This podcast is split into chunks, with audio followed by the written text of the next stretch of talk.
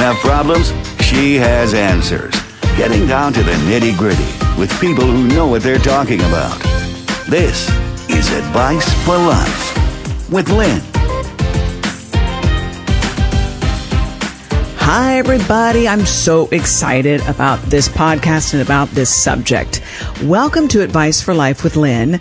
Today's issue is say this, not that.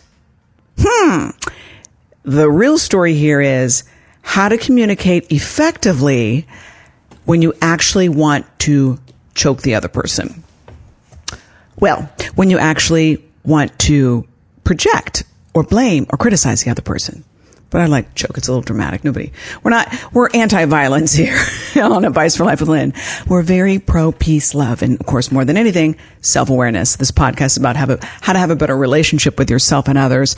And the first step to that is communicating. So, you know, we've all been there. Somebody says something or does something that triggers you and you just want to let them have it.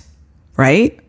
Oh my gosh, especially if you feel the other person isn't listening or the other person is constantly interrupting you or if you just feel the other person is wrong and they need to know how wrong they are and how right you are, how right your your perspective is. If you've ever found yourself in this situation, welcome to life as a human. It's a very human experience projecting on somebody else or making your feelings about somebody else. You might be tempted when you're triggered, when you're bothered to really let loose. And it is okay. I think it's okay if you open the floodgates of your mouth. As my friend Belkis Nure says, sometimes you just gotta let it rip okay, all right, that's, that's one way of looking at life. But we need to remember if we choose this method of communicating, quotes are on that communicating, we must realize that when we do that, let the floodgates open and really vomit on the other person, there's always going to be a consequence. So when we react from anger or frustration, we're always going to get the same energy in return.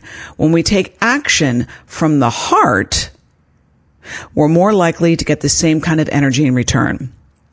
So let me just repeat that so you guys, I'm sure you're on the same page, but if I ever repeat, it's really for myself. But so when, when we react, react, remember that's an action from the past. When we react from anger or frustration, we're always going to get the same kind of energy in return, anger and frustration. When we take action from the heart, we're more likely to get the same kind of energy in return. More than likely. The premise of this theory we're just talking about is what we put out, we get back. This is science energy. This is not heebie-jeebie therapy stuff. Although I don't think any heebie uh, therapy is heebie-jeebie, but this is just science of energy. Therefore, let's go with that premise. What we put out, we get back.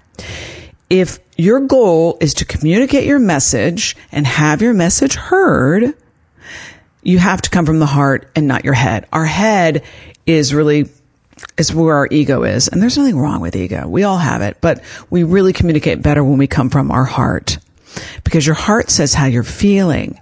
Your head many times attacks, preaches, criticizes, judges the other person. And, you know, we just went through that. Whenever we put that out, we're going to get that back.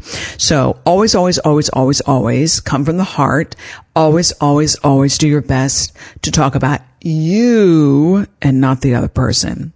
So use the word I as many times as you can. Try to refrain from using the word you when you communicate your feelings. This keeps you speaking from the heart as much as possible. And it diminishes the chance of the other person feeling attacked diminishes, I said. Okay. So here are a few examples of say this, not that.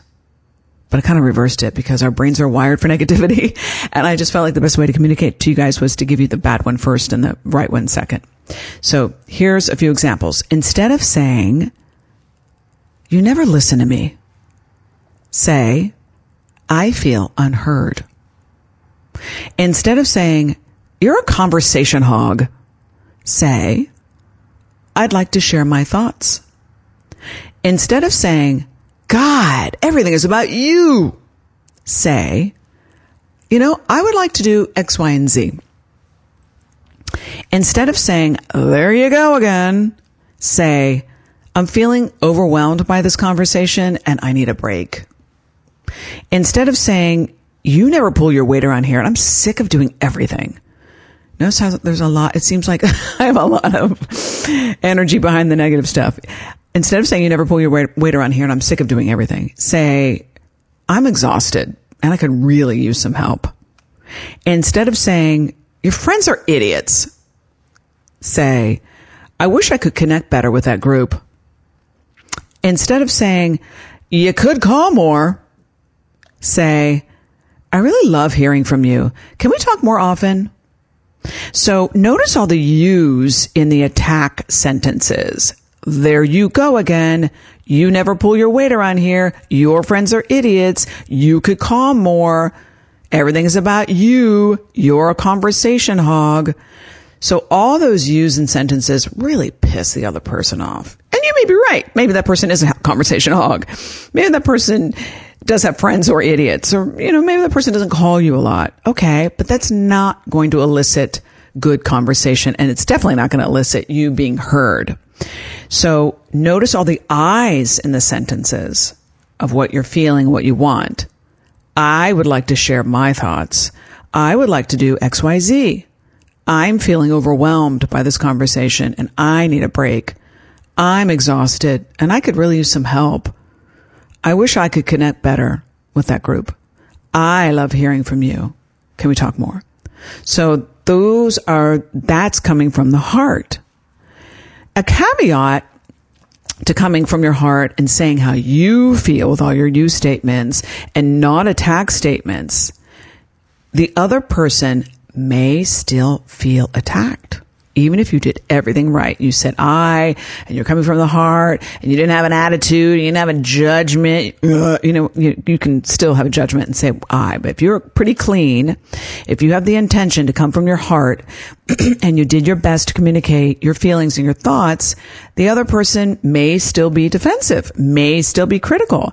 And you're going to have to let that person be. Give yourself a pat on the back for doing everything right and doing your best. And know that you cannot control anyone's emotions and their emotions have nothing to do with you. You're, you're clean. Let people feel what they feel, including yourself, by the way. Definitely got to let ourselves feel what we feel. And if the other people criticize or judge or feel criticized or feel judged, allow them to have their feelings and then allow yourself to create boundaries and decide how much time you want to spend with that person. Oh my gosh, today on uh, Instagram, I saw the wonderful mentor and so wise man, Eckhart Tolle. He said, we have three choices. Number one, remove yourself from the situation, change the situation, or accept the situation totally. So when we're feeling uncomfortable, we can remove ourselves from the situation, change the situation, or accept the situation fully. So let's practice, including myself, more I statements and less you statements, more taking responsibility for our feelings and what we want and less attacky. That's very challenging to do when we're triggered, but that's when we grow the most. When things are hard, we grow grow, grow, grow, grow, grow, grow, grow. Thanks for listening, everybody. See you on the next Advice for Life with Lynn.